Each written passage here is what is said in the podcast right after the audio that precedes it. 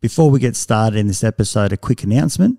As you know, I'm very passionate about acceptance and commitment therapy, and I also run a busy practice in Canberra.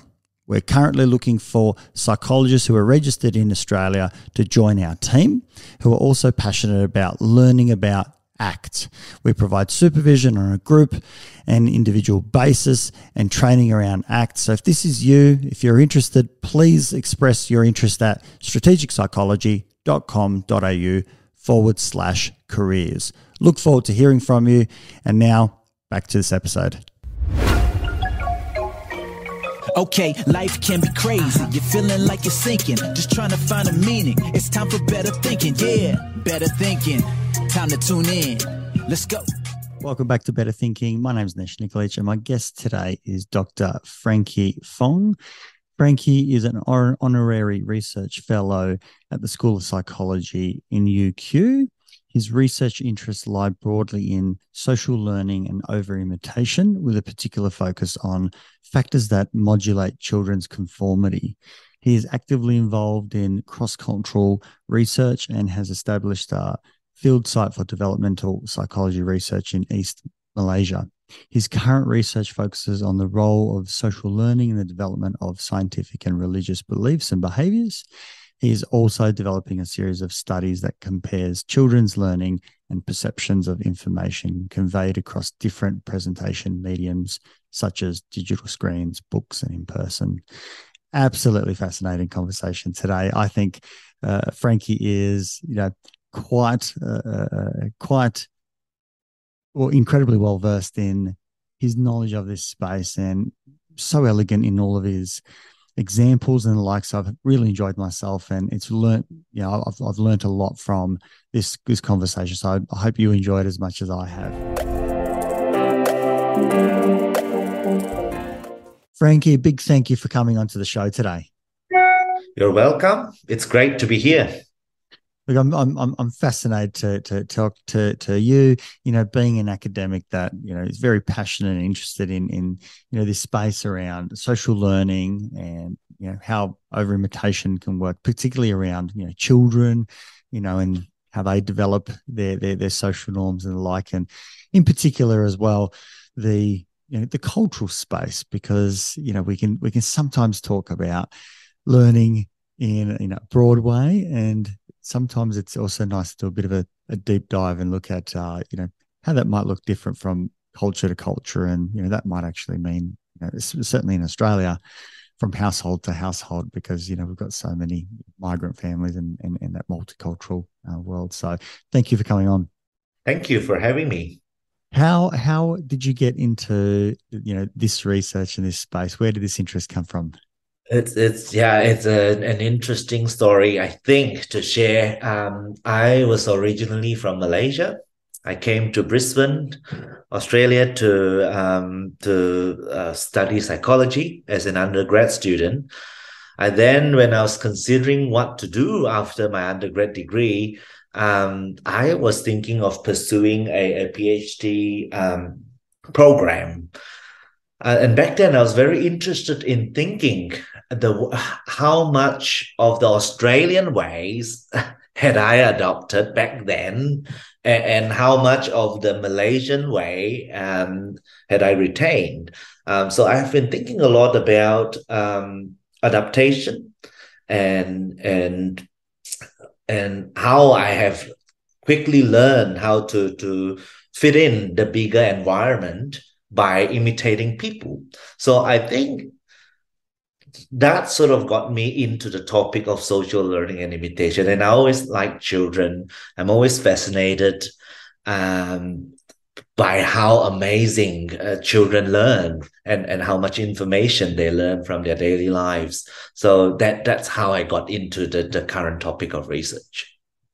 It's fascinating because my family migrated to Australia and you know, much of my childhood life I didn't feel like I was Australian. I felt like I was Serbian living in Australia.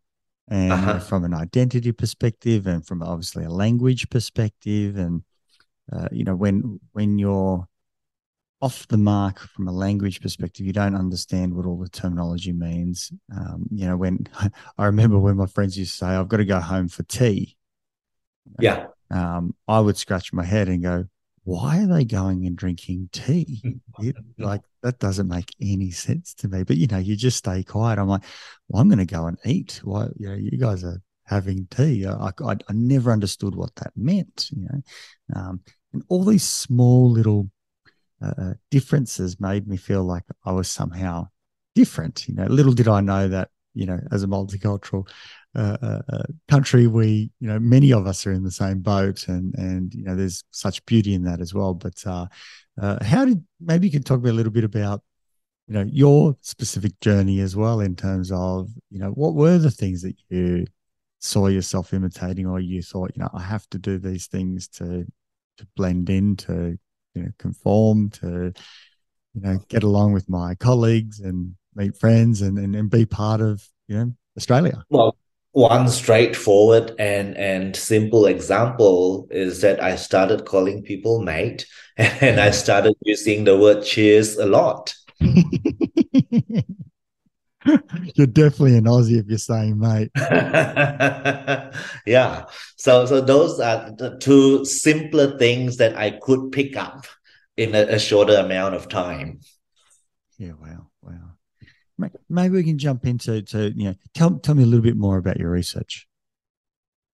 So um, my re- my research focus um, is mainly on social learning, and particularly it's about imitation, and it's about um, over imitation. The terms over imitation refers to uh, the the, the, the this this inclination to not only imitate what's functional or, or what's practical, what makes sense, but also this tendency to replicate particular actions that may lead to a less efficient manner or which may lead to um, some form of unnecessary behavior. For instance, if I were to show a child how to open a box, by tapping the box the lid three times before opening it, it is very likely that the child will copy the tapping, even though it is obviously unnecessary. So this is now termed over imitation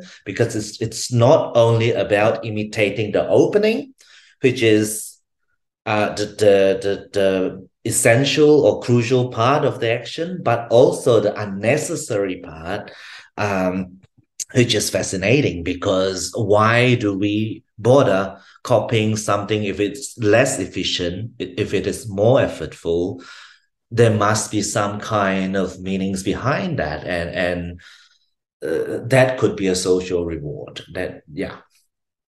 Yeah, that that's really interesting. I'm I'm I'm going to mess this up, but someone told me an interesting story in somewhat to demonstrate the same, talking about monkeys climbing a ladder. Uh, right. I'm not sure if you've heard heard that one before, and maybe you can no. help me out. But it, okay. the story was something like, you know, a uh, a monkey while it's climbing the ladder, or when it touches the ladder, I think is given like an electric shock, and so. Okay it, it uh, and then and then a second monkey is introduced into the context, and the second monkey uh, is told by the first monkey, "Don't touch the ladder; it'll electrocute you or give you a shock."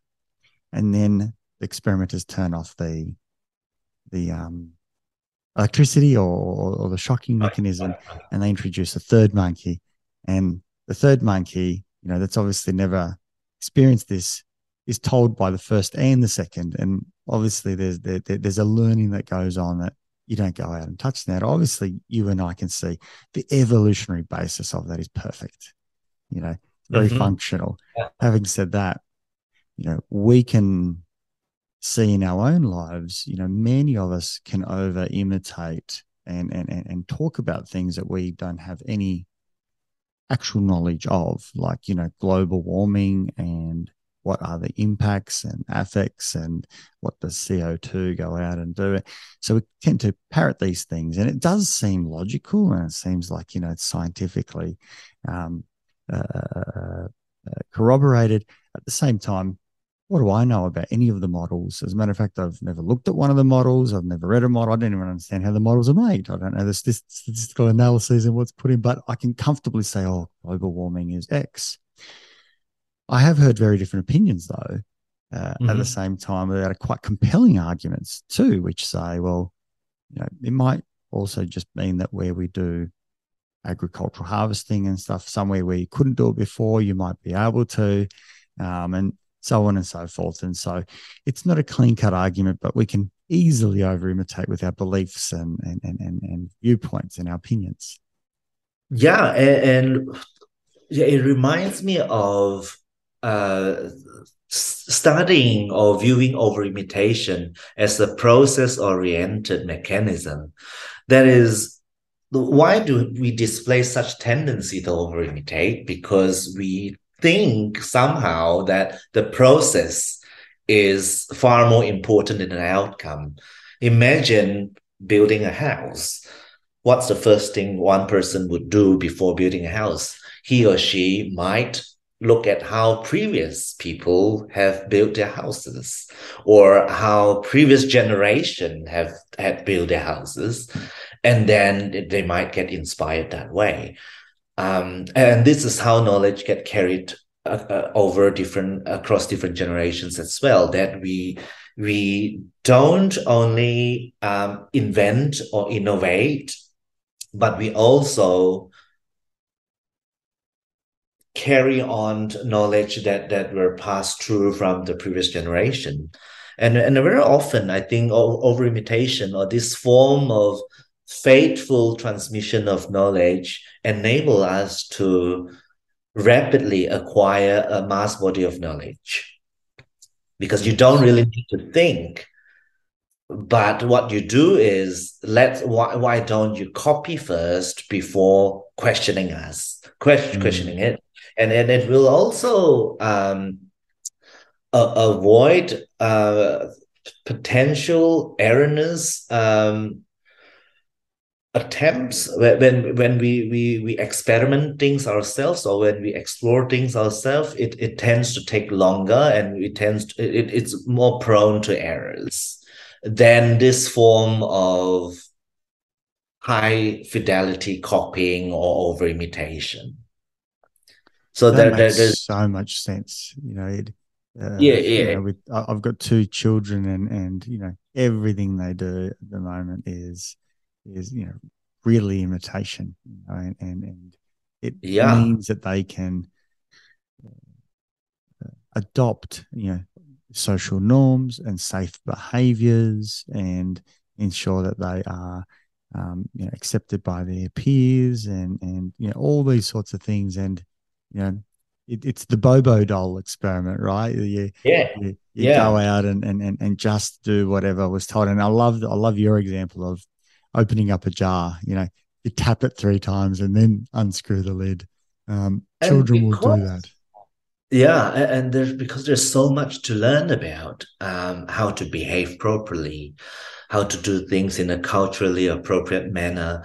Um, it perhaps is, and, and some of these behaviors are so complicated that it is so hard for a child to process if a child has to think about okay, why do I need to do first? And then why can't I do the second action first? If a child has a child could be too young to, to process all the complicated logics behind a sophisticated behavior. Mm-hmm. Therefore, perhaps this kind, this form of imitation is helpful in terms of acquiring a vast amount of behaviors first and then thinking about refining and um, finding one that that suits you best later on.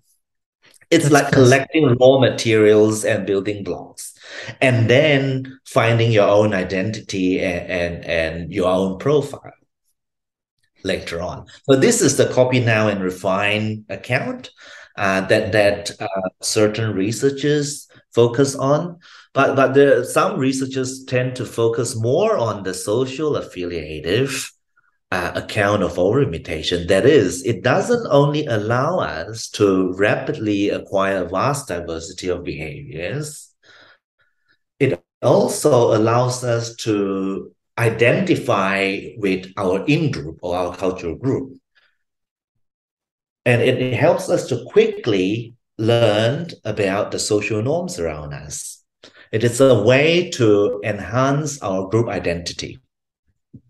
Mm. And and that is a pivotal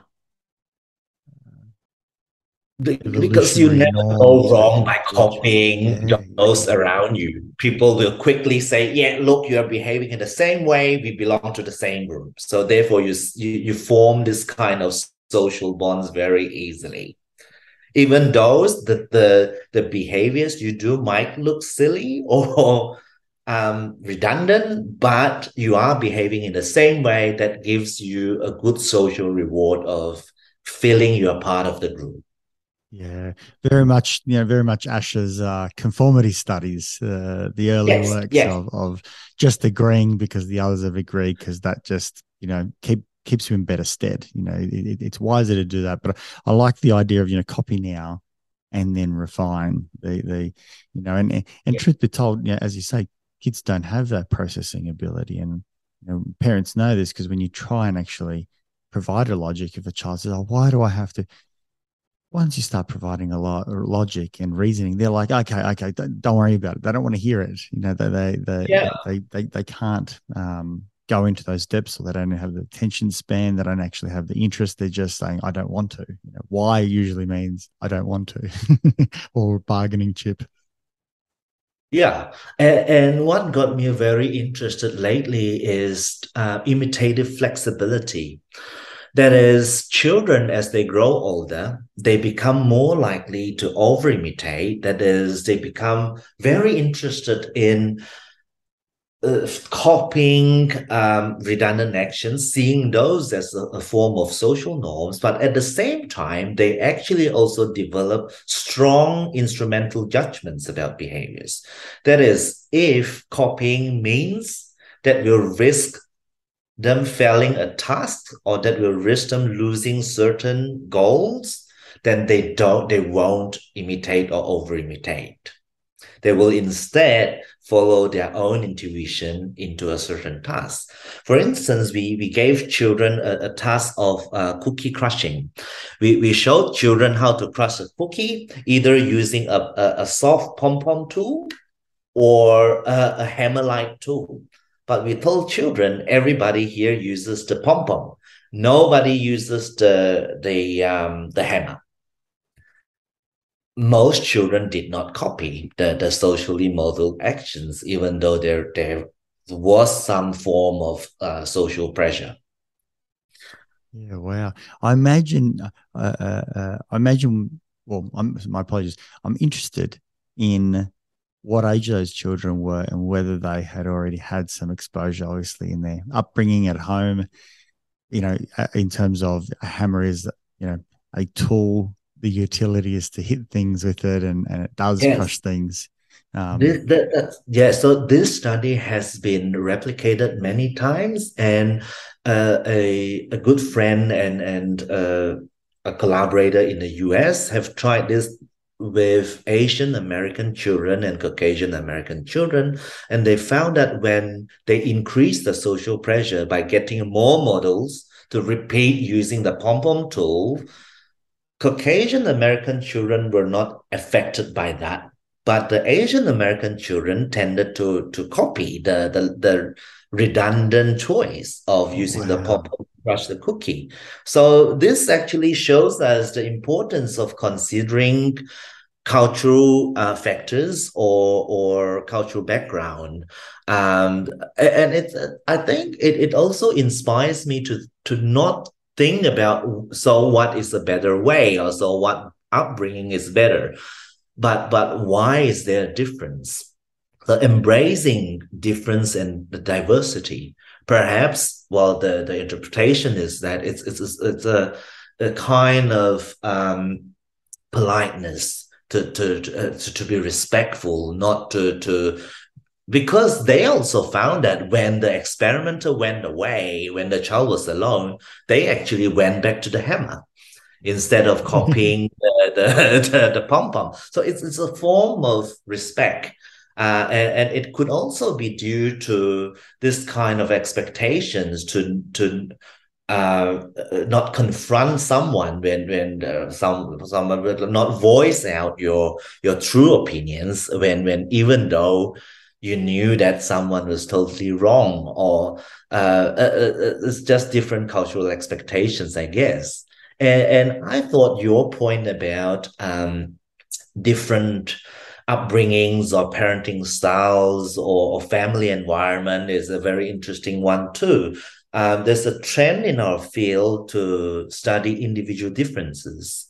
And in, in, in the um, field of social learning, researchers become very interested in studying uh, to, to how the amount of autonomy given to children or the amount of authoritarianism that is the the the the, the parent becoming the authoritarian figure, expecting children to follow rules all the time, versus parents giving a lot of autonomy for children to make their own decisions, and how might this Im- impact children's social learning tendency or, uh, or particularly imitative tendency?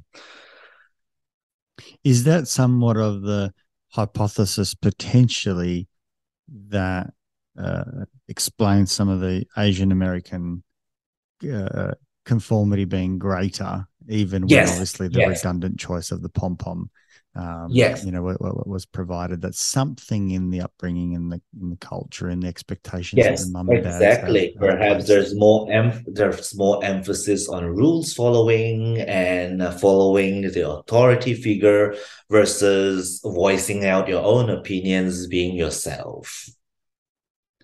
Wow, wow, and and what are the implications of of of that in in in terms of are there are there you know studies that look at functionality of that? Because obviously we all get through and you know there, there, there's all different shapes and sizes but are there are there some pitfalls that we see in in uh, uh, not necessarily stacking one against another? So not trying to say you know what's the the parenting style, yeah, what's yeah, the right culture. But uh, yeah, you know, uh, uh, uh, what are the things we should look out for? You know, in in either of those directions, where lots of autonomy or or, or quite quite um, uh, you know, directed. So you know, is, is it more over imitation, uh, or is it more maybe you know open learning? You know, where where a child gets to you know effectively have that autonomy and and and do the the, the repeats and you know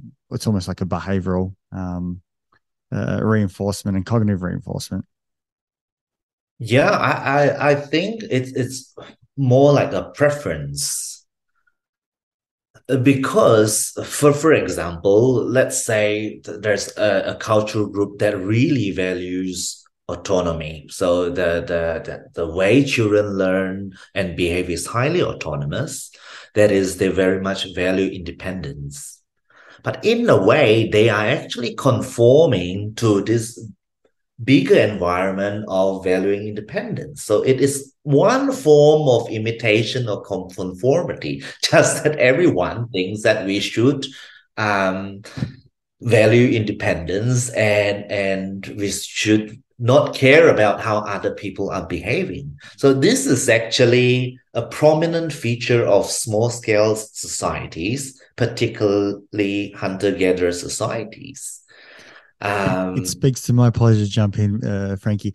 That, that's that's another one of group identity, right? This is why yeah, a particular indeed. school, you know, becomes like, oh, we go to that school, you know, and and and you know that has its own whether it's prestige or whatever it might be. It's like you know we've got like-minded parents at this school, um, and, and we're in the the in group of that school, and we do that for suburbs, for cities, for countries, for you name it, you know, soccer soccer teams, you know, the the the, whole lot.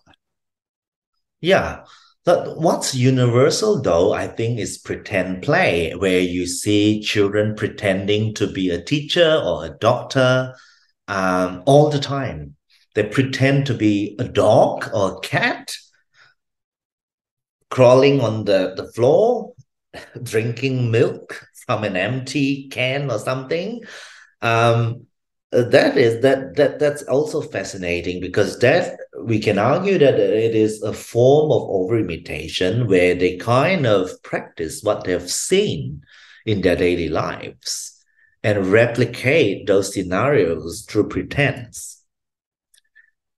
But there should also be some form of creativity and and some form of independent thinking. That is they would also incorporate their own ideas to expand upon what they've seen so i think it is a balance of both imitation and innovation that drives cultural evolution that drives um, uh, yeah, cumulative culture. That is how we pass on knowledge from one to another, and then we improve how we do things. There's a but, there's a marriage yeah. and, a, and, and and a synergy between that over imitation or, or, or, you know, a form of imitation and, and independent thinking. So if if if yes. you jump into a scenario with a child and you know uh, you're on a farm and you know they happen to be a horse or something if you start moving the environment around, they will often say, no, no, no, this is how it works. You know, so yeah, even though yeah. they're an imitation, they, they know, you know, how to be a horse or whatever, they still are directing with their independent thinking, you know, the, the, yeah. the, the how the scenario plays out. Is those two worlds are coming together almost almost like like the copy now and refine later is happening simultaneously to a degree right. as well. Um, I'm not yes, sure that's quite yes. right, but but but something's going on there. Yeah, yeah. So it is it is a little bit of a both, playing in tandem to to kind of keep us functioning, but it is. Of course, I think more more people are aware of the um, the advantages of conformity or of um, involving in this form of high fidelity copying or over imitation, because as we say, it serves two main functions. First, it enables rapid acquisition of a vast array of behaviors and knowledge. For instance, imagine how children are taught to write, to read, to to to speak. It's through repetition and through copying. Um, and then the second function is the social function. Um, as we behave in the same way and as uh, we, we, we perceive this form of redundant actions or unnecessary behaviors as part of our social norm, we learn how to behave in culturally appropriate ways. But if over imitation is the only mechanism that we encourage children to develop um, and we we enforce that by things like we reward a child when they copied everything the exact same way as we taught them it can be dangerous because that way we are encouraging children or um, people in general to employ a default approach to things. That is, I am going to use method A to solve problem A. If there's a small tweaks in problem A, this person might not be able to come out with a, a, suitable solution if he or she has not had enough practice uh, in, in thinking independently or thinking out of the box. If person A is used to this high fidelity copying all the time, but lack the development of independent thinking or lack the opportunities to, to make their own decisions or choices, um, it, it could be risky because as as I, I mentioned earlier, that imitation and innovation should work in tandem. Mm. It uh, speaks so much to how I think education has changed in Australia uh, and, and yeah. I, would, I would like to, you know, I'm sure the same can be said around the world from, uh, you know, directive teaching, you know, of, of effectively saying, you know, copy me and you will learn through repetition, rote learning, etc. to something that looks much more like you know a university tutorial where the uh, yeah, whole class can go out and debate and have a conversation, entertain different ideas, and hear your, your peers' thoughts of you, and you know have difficult you know questions posed by the tutor and and so on and so forth. And you know that's obviously tutorials happen after a lecture. You know, so the lecture is the directive one saying this is what we currently know. Uh, but now you can go out and extend on that and, and, and be a little bit more liberal and open and, and, and develop on that. that. That That's almost like the, you know, first, you know, lecture is the imitating and then the tutorials, the, the, the, the process, mm-hmm. the refining. Yeah. Yeah, and and this kind of free play, play based uh, education in across kindergartens and childcare centers, I think they are very much providing children the freedom to explore, to to experiment, and to play with all sort of um, different materials, uh, friends. So, but but at the same time, I think there's a misconception about um, giving autonomy to children.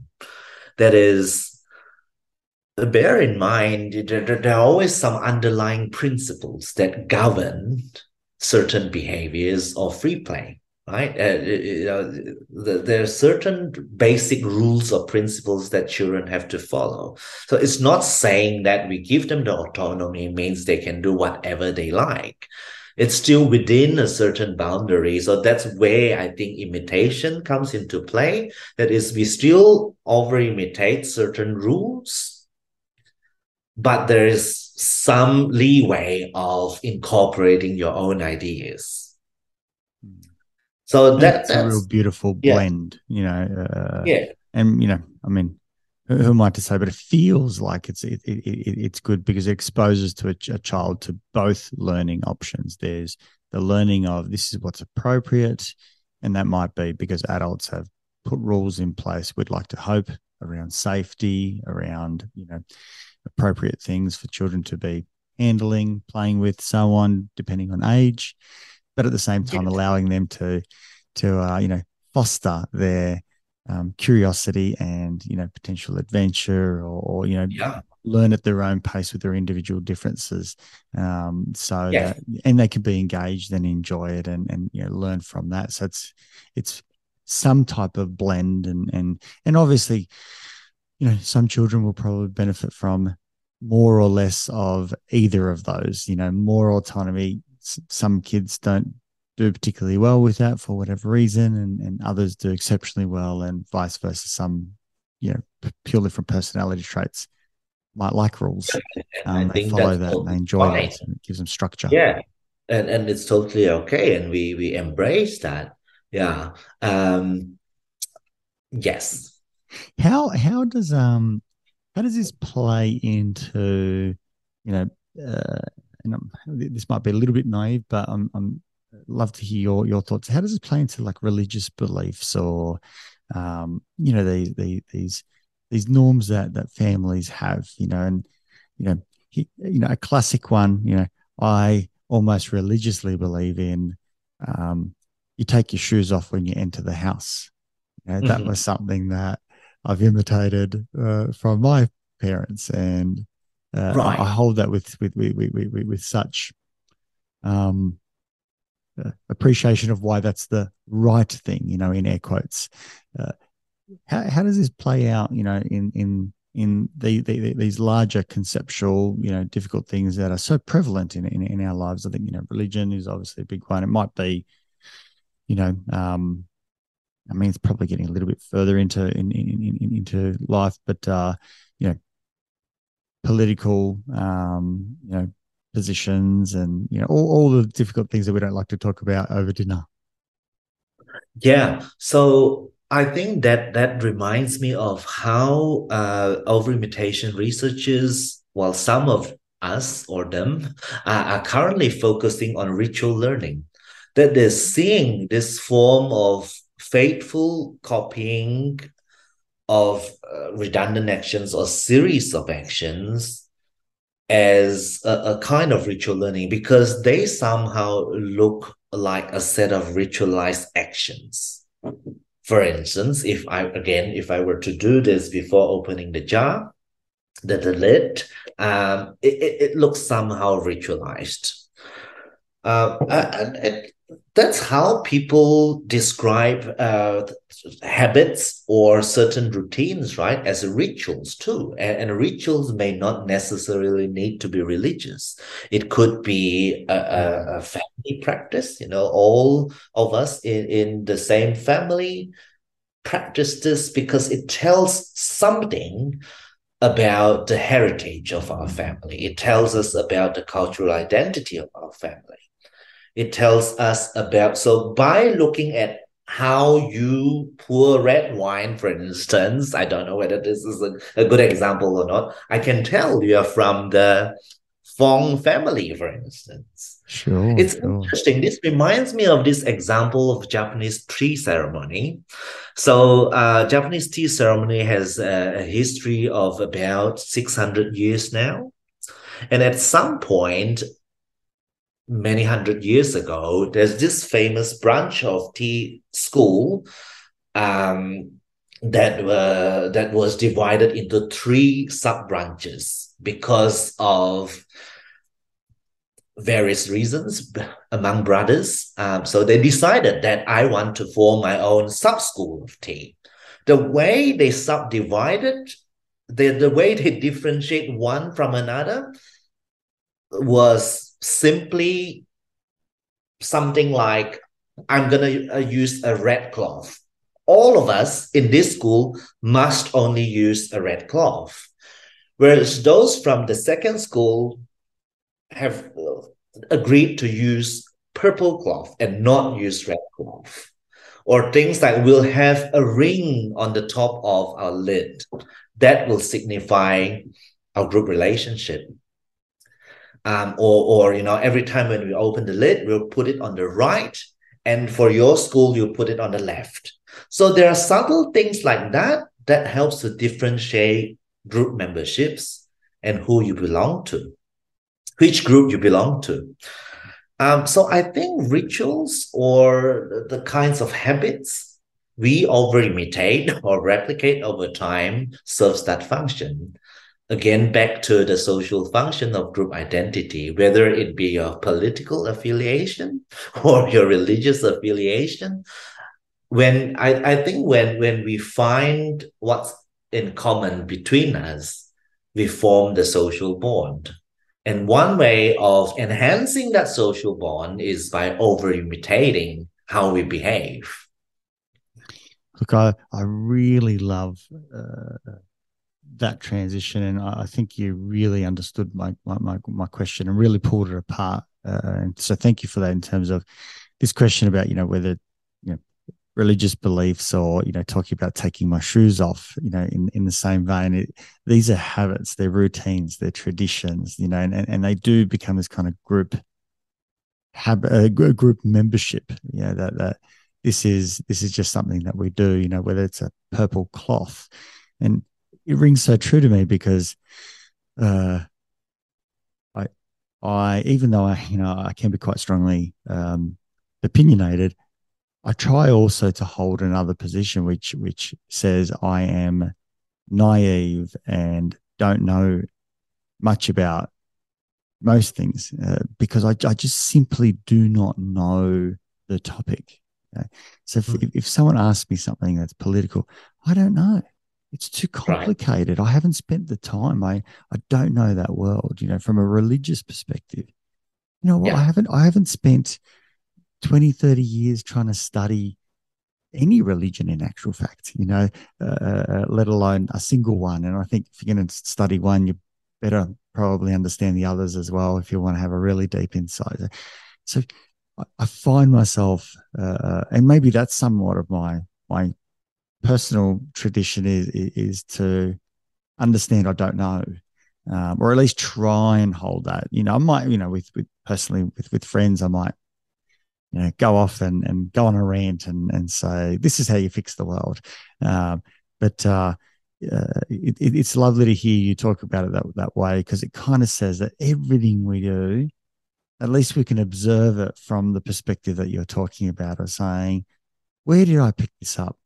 Where did I learn this from? You know, because mm-hmm. uh, it, it then at least allows us to pause, you know, take a moment, take a breath, you know, be grounded and, and question what am I holding and is it is it redundant? You know, yeah. uh, or is it functional? There, there's a real functional yeah. analysis going on, which right. you know, being a being an ACT therapist is is is you know uh, one of my big passions. And lately, we have focused mainly on um, establishing imitation or social learning as context dependent. So children are highly flexible in their social learning um, decisions. Make well when they're making social learning decisions, they're highly flexible. So uh, they always amaze me that they, they, they are able to take in available information about a particular context and make their social le- learning decision based on the particular context. For instance, by simply telling children to focus on the goal or to focus on the process can change how children imitate. Uh, there's this class, uh, this uh, this study of necklace making where they showed children a series of actions of how to make a bead necklace. The the the the featured action is that the experimenter or the model would always touch their forehead using the bead before stringing it on a, a, a, a string. Okay. And then they wanted to see whether children will copy that redundant action of you would touch your forehead before putting it on a string. And they found that children would only do so, copying those silly head touching actions when it was framed as watch, this is what I do. Everyone always does this. And then we saw high level of imitation versus when it was framed as watch this is how i make a necklace. Children did not copy the redundant action. So children were very sensitive to cues such as verbal cues. And they know the main purpose of the task. It is well look this task i'm going to tell you about necklace making. So yes okay i'm just going to focus on necklace making. Now I'm highlighting uh, what is normative. Everyone does this. Everyone always does it this way. Okay, then now I know I should focus on the process, which is to, to, to conformity. So, so this when, is just one example of how subtle cues could switch children's social learning decision. So when when they're provided effectively with social proof and saying everyone does this, they will follow that because obviously that keeps them in the in group. But when you tell them about yeah. process, you're saying, you know, uh, I'm going to show you how to make a necklace that they are looking at the, the functional aspects. Yes. Uh, so the focus is more wow. on necklace making and it's more on, well, you should find the optimal way of making a necklace, or perhaps there's this hint of saying, well, you can just make a necklace of your own. That's yeah. such elegant and beautiful research, isn't it? Yeah. I, I love that paradigm. It's it's a simple paradigm, but it's it's a powerful one. You can see clear effects by manipulating this the, the verbal cues. I, I can imagine how how enjoyable and fun it is to work with kids because that naivety uh, allows us to, you know, see how open they are and, and, and in actual fact give us an insight into how our brain yes. is, is structured, you know, how our, how our learning is structured and hopefully therefore, you know, use those learnings to support the type of learning we want in schools or as yep. parents. You know, are we looking for the outcome or we're looking to establish a boundary and a rule? Uh, and, yes. and using our language is the moderator about you know are we saying this is how we do it in our family uh, or everyone does this yeah versus you know uh, you know a, a outcome orientated experience which in actual fact at that point they might find a more effective way to uh, to to produce that, you know, with their own creativity and you know own autonomy. Yeah, we actually lately found that uh, using such verbal cues through a computer screen is more effective than when it was devel- delivered in person. So what, in a what study, do you mean by that? so, okay, so so we we we had a study showing children two ways of completing a task: one efficient and one less efficient way. And we told children everybody uses the less efficient way, and nobody uses the more efficient way. So uh, for the less efficient way, children had to build a tool themselves using Lego or using magnetic pieces. Whereas for the more efficient way, it is a readily made tool like a, a bent pipe cleaner or a, a, a stick. So we found that when the demonstration was on a computer screen, imitation rates was higher than when it was demonstrated in person. It was totally unexpected. And our speculation is and, and this of, course requires more follow-up follow-up studies to to validate our, our speculation or our interpretation is that perhaps it is how we view screen information these days might be very different to how people view TV information 10 years ago for instance, when you wanted to look for a good restaurant for fish and chips, the first thing you might do is to go to Google rather than asking your friend. Well, you might still ask your friend, but Google seems to be sure. a good new friend these days. or when you're wondering how to assemble something or how to fix something, perhaps YouTube is the the, the quickest um, source of information you can access to. And so, so uh, there, there actually are some new studies showing that for certain knowledge, children do have a preference towards screen-based information or internet information over verbal in-person information. So I think this is an emerging field, an emerging area of research, and and perhaps not many well perhaps some of us are still not aware of the the the how we how our perception of screen-based information might have changed lately oh, uh, do you mind if i pop in a little hypothesis in there um, yeah, yeah, go ahead. Yes, always nice to, to, to throw yeah, yeah, yeah, yeah. It, it seems to me like the written form holds authority that that's for some reason when someone reads text, you know, a book, an article. I mean, th- th- this is how you know journalism works. It, it, they they can write any headline, and it, it feels for many people that it, you know if it's written, it must be true. You know, yes, it, yes. It, it comes from an authority. Like they couldn't write that down if it wasn't true.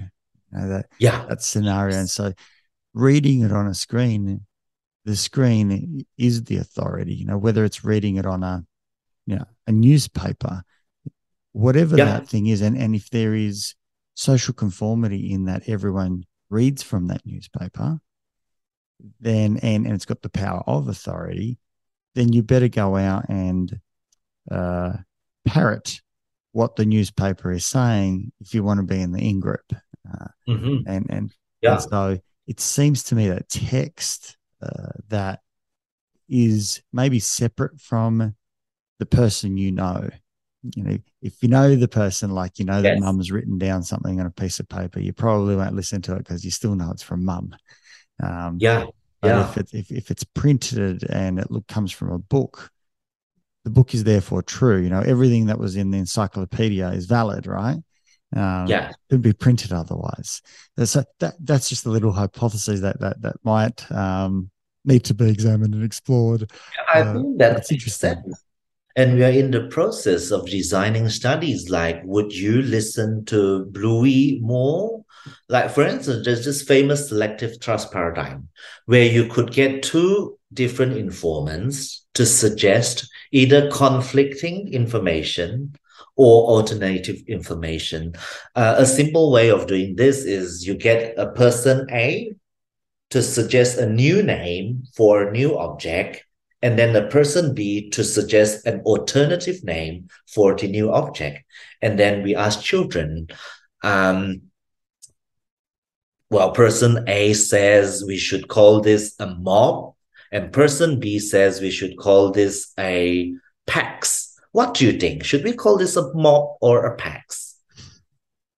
By using this paradigm, we can sort of um, figure out uh, children's social preferences in terms of which source of information do they trust more and do they follow. So one way of manipulating this is we could perhaps use Bluey, the famous cartoon characters, or Mickey Mouse, or Peppa Pig as the person A, and a random cartoon character that, that children that, don't know as person B. And the hypothesis is that we'll see a strong preference of character A. And, and we, we could perhaps draw a conclusion of saying that it, it is likely that when children are familiar with a particular cartoon character, they tend to um, follow information suggested by them on screen, something along those lines. I, I imagine that would be the case because you know that that's how we do things. You know, in the political world, uh, you know, politicians like to be likable, so you know they pick the color of their suits and ties. They make sure you have a a photo with a baby all the time. Then you go and put a hard hat on so that, you know, the tradespeople of the world go, oh, yeah, he, he, understands us.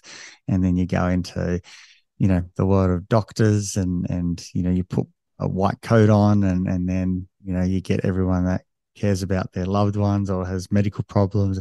They're, trying to capture everything to, to go to be likable, you know, and if you have that likability, uh, then and and also I think frequency as well. I think there is research that says from a voting perspective, if you don't know the names but you're familiar with one, you just pick the name that you're familiar with. That familiarity yeah. says that's yeah, safe. yeah, you right? say familiarity or, or, the credibility of the source of information. Yeah, so this is yeah. a way of looking at it because everyone refers to the screen when they're looking for some sort of information or when they're trying to validate some information they've heard from their friends or a stranger it seems like screen is a digital screen uh, are, are, are, reliable sources of information that hold credible normative information perhaps.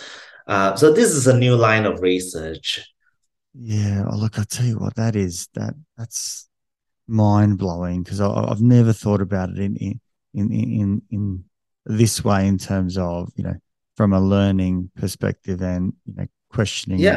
you know uh, uh and again there's no right or wrong or better ways of uh, transmitting information but again it is this flexibility and context dependent learning. That is perhaps when it is screen based learning um, that uh, perhaps people tend to to get into a process oriented mode of learning. That is they tend not to criticize too much about the content and not to to involve too much independent thinking but more in this high fidelity mode of copying.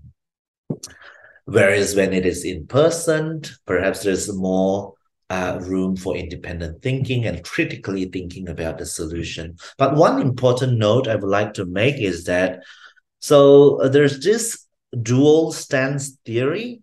That is, you either would go into a conventional stance, that is, you focus on the process and you replicate the process faithfully without changing it much versus the instrumental stance. That is, you focus on achieving the outcome using the most efficient or the, the optimal means.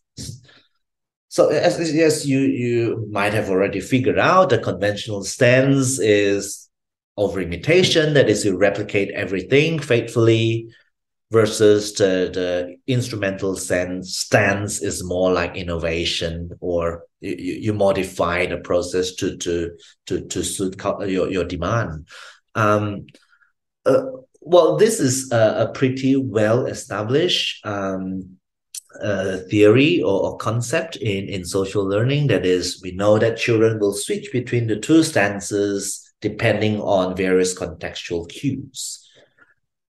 But a, a, a common misconception is this is a dichotomy, but it is not. Yeah. When we are in a conventional stance, we are we, we are still thinking independently. We, there, there's still some form of rationality. You're, you're not copying blindly. So, but you, you're aware that you're, you're, you're actually copying what's socially or culturally appropriate, but but you're you're not doing that blindly, if you know what I mean. So it's a, it's a more like a degree. If you look at it as a spectrum, maybe you can see it as 80% conventional and 20% instrumental. While you're in the instrumental stance, you prioritize what's instrumental. But at the same time, there should still be some form of conventionality. It is a more complicated concept, but, mm. but trying to say it, it's not a dichotomy. It's not. Yeah, yeah, yeah. It's it seems to me that the people that um, well, some people that stand out to us that you know are very inspiring. Uh, uh, quite often, we see them for their instrumental um, aspects that they are pioneers in something, and you know yes. they apply you know a first principles approach to a problem, yes. and they redefine the the the, the whole problem and, and ask very different questions and as such yes. they get a, an incredible outcome and and we're all amazed by it.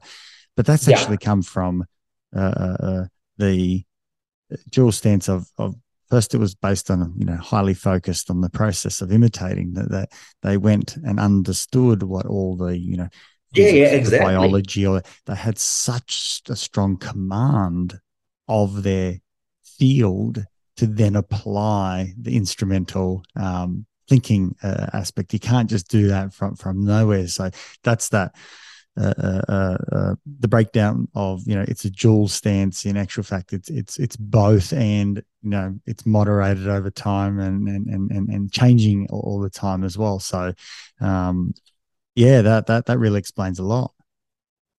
Yeah, another emerging area of social learning studies is we are interested in again well we know that uh, social learning or imitation is context dependent but as many societies are becoming multicultural, children are exposed to different ways of doing things.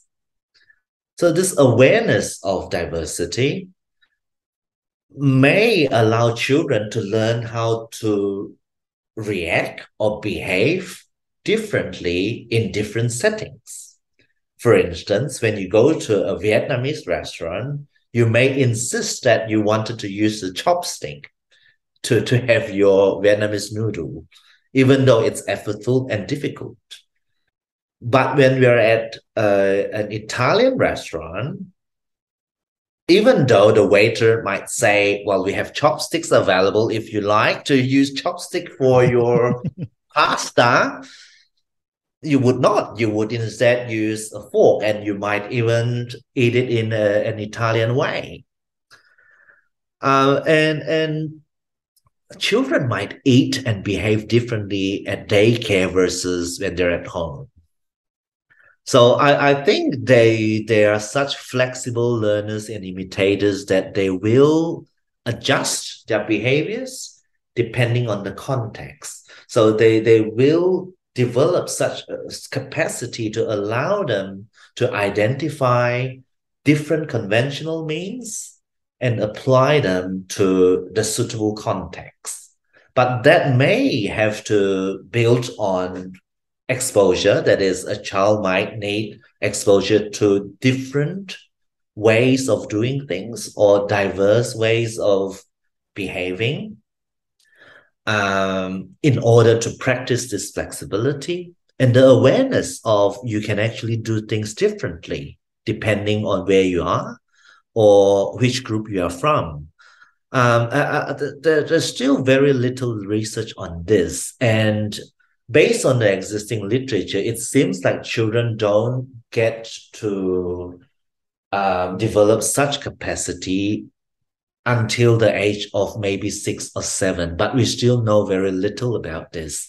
Uh, so this is also something I'm very interested in is to to study um, imitation of uh, uh actually application of different conventions to different cultural contexts.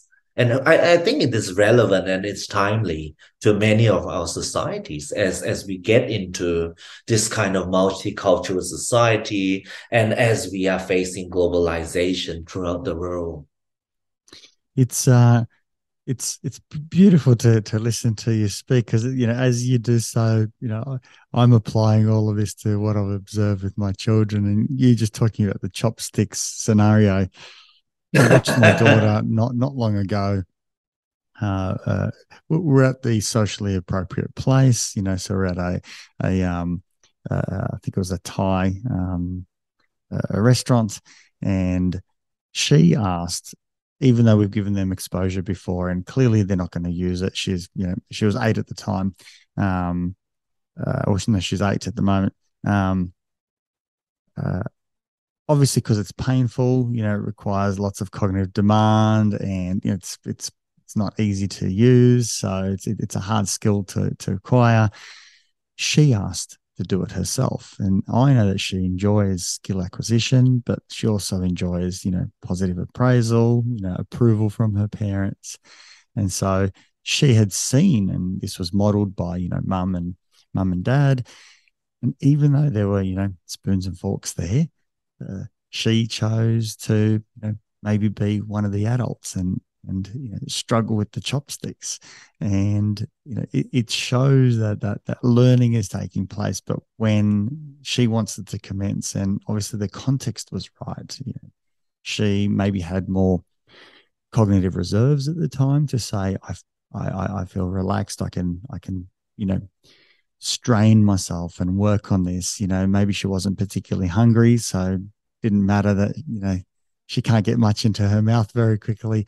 All these contextual things, you know, add up to her saying, I'm going to participate in this and with no prompting from mum and dad. So, you know, just the, the, complexity and the context and, and, and, you know, what was exposed before, it, it all comes to this one moment you know, uh, there where autonomy occurs at that point and she chooses. And, yes. you know, it's just a random little thing, but we can explain so much of this. We can observe so much of this from, from this lens, you know, that, that you're providing um, that, you know, is, is, is so elegant and, and, and beautiful. Yes. And, and perhaps we should reevaluate how we view over imitation. Uh, I'm now thinking perhaps over imitation or imitation it is is it's a basis of uh, it serves as a foundation mm. or or a, a, a fundamental kind of process to to help fostering other forms of learning such as exploration or experimentation because i'm sure children do not only observe one way of eating in their daily lives so there are multiple opportunities for them to over imitate more than one way of performing the same task. So it is up to them to process later on. So which way am I going to use? Or shall I experiment combining two ways? I'm going to use part of way one and certain aspects of way two and develop my own way. And interestingly, you know, parents, all parents have done this where they say, sweetheart, don't use your fingers, don't use your hands, right? So we tell them what the social norm is and we say no one does that, right? Yeah. And yeah. and you know, I don't see too many uh, adults going out and eating with their hands unless it's culturally appropriate, you know. Yeah, so yeah, right, being, right, you know, having a Serbian heritage, there are plenty of meals that you use your hands with, right? You know, especially if you're, I know, chicken drumstick or something. It, the functional capacity about that is, is, you know, certainly a lot, a lot easier. And then there's, you know, uh, a cultural acceptance of that, that there's nothing wrong with that. And there's nothing wrong with then licking your fingers to get the sticky, you know, sauce off it or something like that. you know, Yeah. versus maybe if it was a fine dining restaurant, you Uh-huh. might still use your knife and fork and, you know, risk the the the drumstick slipping off and, you know, going into your lap or something. Yeah. And uh, yeah, it's fascinating watching how children learn and explore and experiment with different um, behaviors that they've seen.